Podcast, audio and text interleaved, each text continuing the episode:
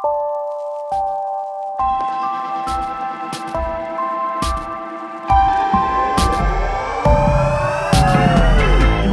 you want, I can't give it to you. Your false state is blowing my what you want, I can't give it to you. Your false state, your false state. Hey everyone, welcome to Smart Guy, Dumb Guy. I am your host and dumb guy, Christian Surge. And always with us is our super smart host, a guy I've actually never seen get angry, author, Reverend, almost doctor, Johnny Morrison. That's right. I never get angry. You don't. I we were talking about this recently. Um, that my go-to emotion is not anger; it's uh, sadness. We were talking about this. I feel like this was a conversation we had recently. Uh, You did. Yeah, But don't you I'm- just get angry once in a while? I I it's funny. It's funny that you're asking me this today because I I had uh, some experiences this morning that genuinely made me very mad, and I was like, I was I had just done it. Had these experiences. I feel like I've got to be a little bit vague. And then Tori was still sleeping, so I was like pacing around the house, trying to like chill out before I interacted with my wife in the morning because I was like, that's not fair to her to just like bring this anger right as she's waking up. So sometimes, sometimes anger is the go-to uh, emotion. It happens every once in a while, um, and sometimes sadness is the go-to. You never, I just never know. That's the exciting thing about being me. You're You get- are human. I'm a I'm a human being. That's right. Um, so, yep, I'm Johnny, who sometimes gets angry, sometimes is sad. And uh, for the next 23 minutes or so, Christian and I are going to have a conversation about current events, culture, politics from both sides of the intellectual spectrum. Yeah, welcome uh, to the show. Thanks for joining us, Johnny. Last night, um, I like I like to talk. Obviously, I've got a podcast. I sometimes talk. People are like, "Hey, do you speak Christian?" And people are like, "You have to inter- interpret for Christian." But um, getting ready for bed, laying down, there's some pillow talk happening. Uh, not the kind that you would expect. And I had mentioned to my wife that uh, you know Barack Obama had never had showed his real birth certificate and that he actually wasn't born in the United States. And she literally just about kicked me out of the bed.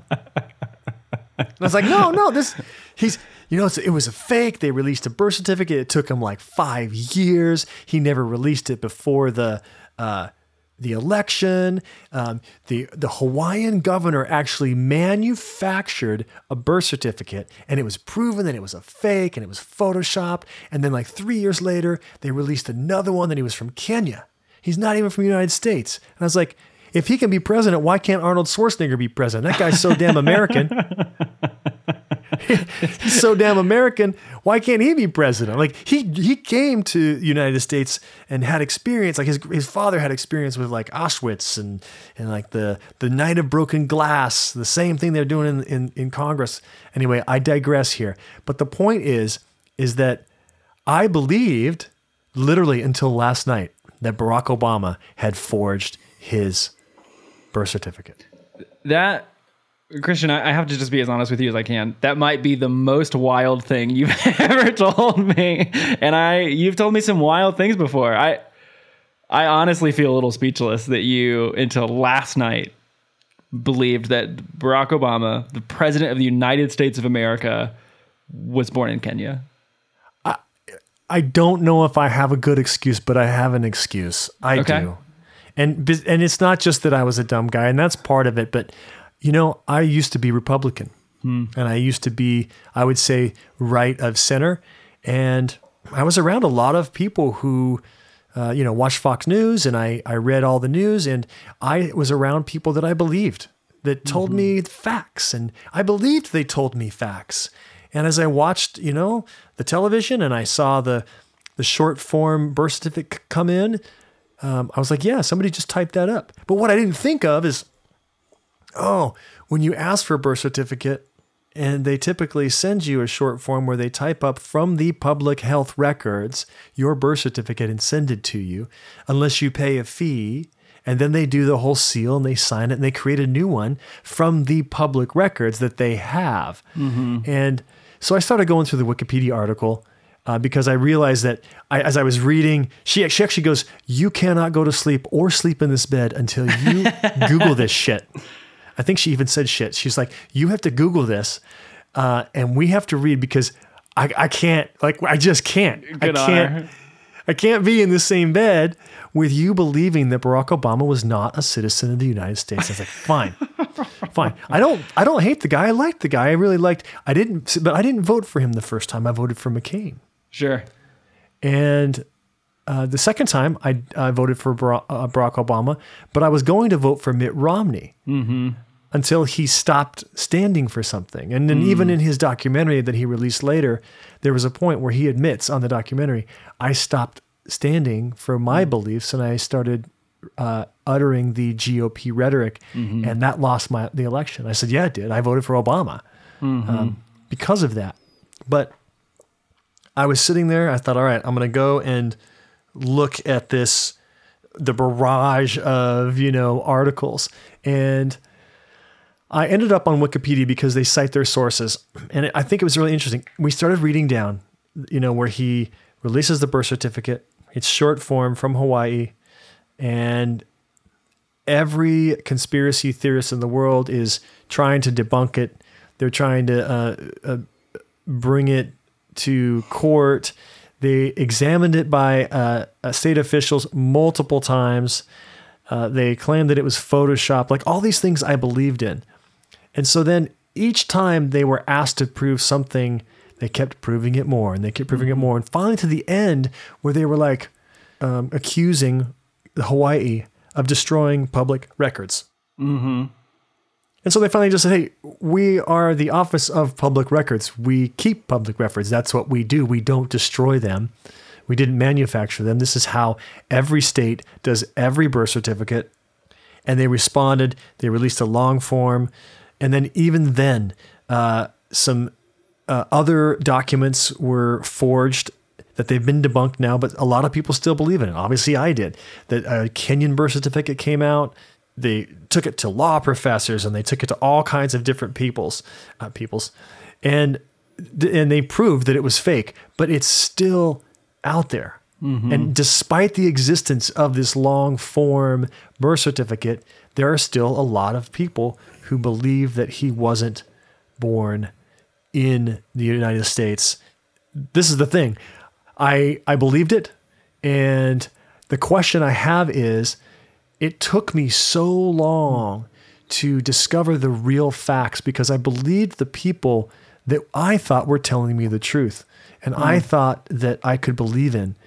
And so I realized how do I take back the conversation with those who have their own separate hmm. lists of made up facts? Or how do we break the cycle of believing in lies?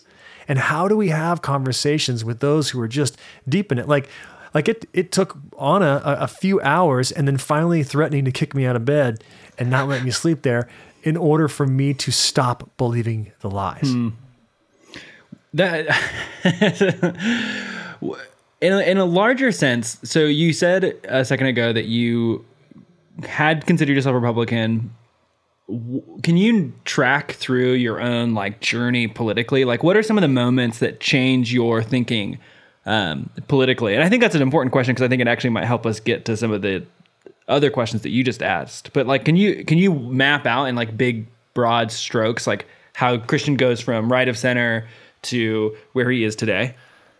Not fully because in when I was in my 30s, I you know was a rock and roller and all that it contained. So I've forgotten some of that, but I do remember several moments um, where I had people in my life who would just say, "Bro, we got to sit down and talk about this f- for real." And you, we can't. If you're in a space where you won't get angry and just hear this point of view, let me show you, or let me ask you some questions. And so they would be like, uh, hey, what about these people? Have you ever considered, like, we did a lot of critical thinking. Like, what about these people who were marginalized or separated from their parents, or this uh, neighborhood who historically has been um, uh, oppressed, lied, cheated to, you know, uh, I don't even know the right words, killed, murdered, raped, um, what programs help them? And can you see how it could help them? Like is there any way that this welfare program could help someone? Or is there any way that um, abortion could help someone? Is there any way that this uh, tax that you might pay because you can afford it might help someone who is struggling? And do you have any feelings towards that? Do you look at that other person and go yeah go get a job. And, and at at some point i did and somebody had to explain to me well let's talk about what does that look like for that guy to go get a job you know go talk to him go, go ask him about his life and so those moments kind of uh, brought me forward and then those little moments i started seeing some of the politicians i was following and I was going, that doesn't make sense. If I was in that position, that doesn't seem like that would help me. And that seems like really angry and unempathetic. So I don't know, maybe I gained a conscience. Uh, Did that help? No, that's super helpful. Well, I think, you know, it's interesting. Like I, I've said on this show before, and we'll say it again, that I don't believe for the most part that we think our way into our worldviews or our positions. And there's even some really good neuroscience research and uh, psychological research that's coming out that our positions in the world, like the positions that we take on understanding the world, are not just things that we think are rational, but they are things that that feel right to us and that they're actually triggering other parts of our brain besides the hmm. rational part of our brain because of the way they feel. So like the hmm. position that you take on like say welfare or criminal justice or racial inequality in the United States, it's not simply a rationalized argument. It is a felt experience and a set of perceptions and a set of experiences that then shape how your brain literally to use your language of a conscience like it actually shapes the conscience that you have hmm. so that your the way you see the world is different not simply the way that you argue about the world Do you, does that make sense Yeah, I think so. I, I look back and I go, yeah, there were a lot of things where I would hear him and I go, that feels right. And I would just believe in them. And it mm-hmm. feels dumb, feels stupid to me now. You said something like, the way we think sometimes has a lot to do with the way we feel, less about facts. Am I reading that right? A hundred percent. Yeah, a hundred percent right. Well, I think that's like so. Your journey is not different than mine. Like I grew up in a conservative home, like a, an amazing conservative home, uh, deeply compassionate people, but very conservative politics. I had those conservative politics myself, and like I can't. It's similar to you. It's like hard to construct the narrative exactly of how that changes, but I can think of moments where issues, experiences, um, new ideas begin to change parts of that political ideology. Like for me, when I was in high school, issues of violence, poverty, and race really began to like shake something. But my my conservative politics stayed intact for a while. And so those two things like live together in a way that I don't know make any sense today, right? Like, but they kind of like live together. And then it was slowly, I think, because of those other experiences that I had, that I began to perceive and hmm. feel differently in some ways about my my political orientation. But people who are conservative and have a conservative conscience feel differently about the intentions, the words, the arguments, the policies of a of a political commitment. So you know that's why I say it's more than just what you think; it's what you feel, what you experience that shape then that conversation, the questions that you started asking, which is how do you break the cycle? And how did how did you feel your way out of that? What were the events that happened? That's a good question. Um, that's a super good question. I think uh, similar to what you said, you know, like you have these moments with people that change those things. Um, I think that there was things I saw that began to change it. So the thing that began to deconstruct my this is my Christianity because my Christianity because I grew up in America, my Christianity is very deeply connected to GOP politics, like white Christian nationalism. Yeah. It's deeply embedded in evangelicalism. So the first thing that really began to shatter that and deconstruct that was the Iraq War. Because I'm coming of age, I'm like becoming a man during the uh, during like the height of the Iraq War, and I start seeing the numbers of civilian casualties in Iraq, and and I could not I could not square that with Christian ethics, and yet it was Christians who were primarily advocating that the war in Iraq was just. Hmm. And so that was that's the moment that I can think of most. It's like, oh, there is something disconcerting here, but it wasn't facts. Like it, it even get to the point. Like it wasn't like necessarily facts or factual arguments. It was that something in this moment was so disconcerting that it like jolted me out of the ideological prison that I was in, for lack of a better word. Boy, I, I wish there was a, a formula to jolt the ideological prisons out of people's minds that I, you know, the, some of my closest, most loved people, it's it's really difficult mm-hmm. to have a, a conversation and and it makes me feel as if one side has empathy and one side doesn't and and I I don't I, I just can't believe that's the case Yeah. but it it sometimes on the face value it looks that way and it's it is it's really disappointing. It's really hard. You know our internal family here we're struggling with that um, in very real ways because of the diverse politics that each of our families have and it's sad. Mm-hmm. so i don't know exactly how to go about it you know? How do we how do we stop those uh, lies, especially when someone has a completely different set of facts, right? Based on what's the algorithm is feeding you. I know that um, there's another article that uh, I read today, and I just really want to briefly talk about it. But it's a really scary article. Uh, the headline is Trump ignites a war within the church. And I, as I'm reading this article, I'm reading things of like pastors in Idaho, you know, rebuking the loony left in the name of Jesus and and using that in their congregations is such an abuse of power. It feels so horrible to me. And then people just believing them. And then, like, uh, the article is actually written about uh, a pastor called Jeremiah Johnson. And he writes Over the last 72 hours, I've received multiple death threats and thousands upon thousands of emails from Christians saying the nastiest and most vulgar things I've ever heard toward my family and ministry. I've been labeled a coward, sellout, a traitor to the Holy Spirit, and cussed out at least 500 times because he released an apology hmm. of his support of Donald Trump. He's like, I made a mistake. I supported Donald Trump. This is wrong. He this is mm-hmm. not a godly man. And I shouldn't have used my power. And so now he's getting death threats from his congregation and the and Christian, the whole Christian evangelical, and other other uh, conservative pastors are coming out and saying, you know what, Christians, we need to repent. Churches need to repent. We need to do something about this. Did you read the article? I did read it. Yeah. Yeah, super powerful.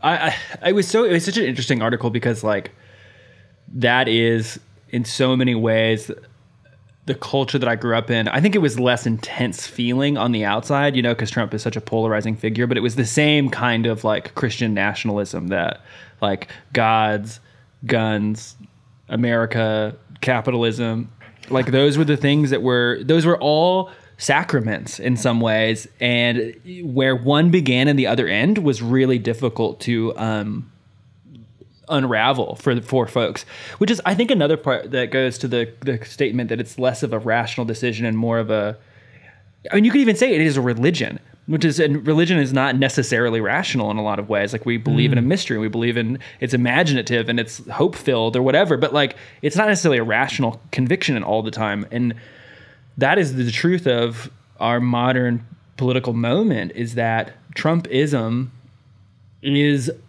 a religion so deeply wrapped up with evangelicalism and Christian nationalism that it, it makes sense. Like when a pastor says those things, it is seen as such a threat. You know, like hmm. it's a it's a threat to the religion. I've never supported Trump, but like as a pastor on the other side of that that equation, who has been critical of GOP politics, critical of the Iraq War, critical of racial injustice, like I can attest that like I don't have the public pra- platform that person does, but I can attest that people's vitriol is intense around these subjects. I have also been called a coward and cussed out and you know attacked via emails and stuff for those same kinds of things.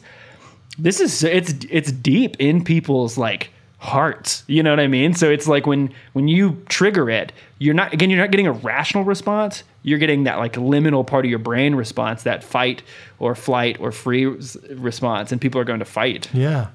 Wow. Um, it it is um, crazy that people are willing to be violent over the religion of Trumpism, as you call it, and I don't know why uh, we have that some people have taken their own set of facts and just refuse to do some critical thinking on their own and go, is this what I, as a Christian, should do? I look at when you talk about this uh, this visceral religionist, like when I look at like the statement that the oath. Uh, keepers made and the proud boys made mm. when facebook and other people took their websites down. It was like stay the course and uh, be prepared and follow God and you know like like it was legitimately so tied heavily to Christianity mm-hmm. that people have have yet to really stop and say wait a minute what are we tying to Christianity? What are we putting on top of it that is not Christianity and that's mm-hmm. going to hurt people mm-hmm. Yeah, it's totally true. there's a conservative uh, Christian writer. His name's David French. He fought in the Iraqi War, and he says that the uh, way to build a sane GOP, and I'm saying maybe I maybe I modify that to build a sane, I don't know, right wing extremist group, make them less insane, is to borrow a page from the Counterinsurgency Handbook, separate the insurgents from the population. That's an extreme measure. I, I read that. What, what do you think he means by that? Is he what is he implying by that statement? Load them up, send them somewhere. Yeah, because I mean, he's a conservative Christian writer. Load Yeah. him up, take him somewhere else. Isn't that so funny, dude? Like the way the, here's the here's one of the problems.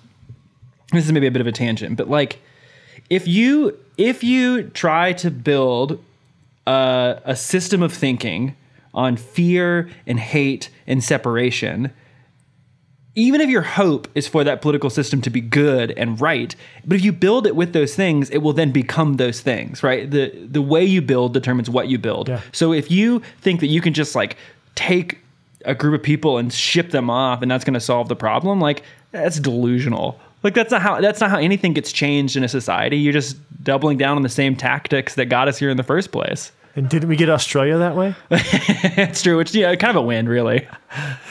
yeah, no, I, I, it, it's an impossible. I, I think it's an impossible um, thing to do. But um, I have not uh, subscribed or purchased the counterinsurgency handbook that David French suggests, and I don't know him very well. No, I don't know him at all. So I just thought it was a very interesting thing. Like, hey, he's. I mean, he's saying we have to remove. We have to do some extreme measures to remove them from society, disallow them to to congregate, and like if we want to support a sane uh, country, this is a problem. I think is maybe what he's trying to say. Which is true, and I think you can't talk about this like we. I mean, we have we've named this already in this. You can't have this conversation and not talk about the responsibility that pastors and evangelical leaders carry. And so, I think as pastors and evangelical leaders repent of the like commitment to Trump, then I do think they also have to carry weight and responsibility in terms of what does the work of healing look like going forward?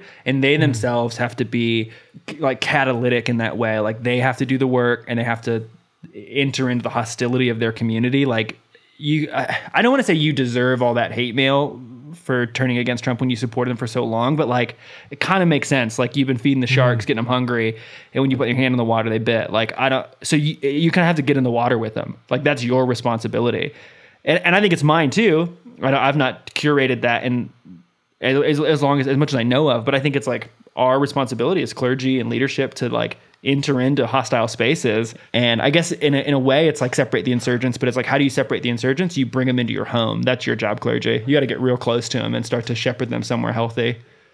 Well, it's a big problem. Yeah. What is what is the healing process, Reverend? Yeah.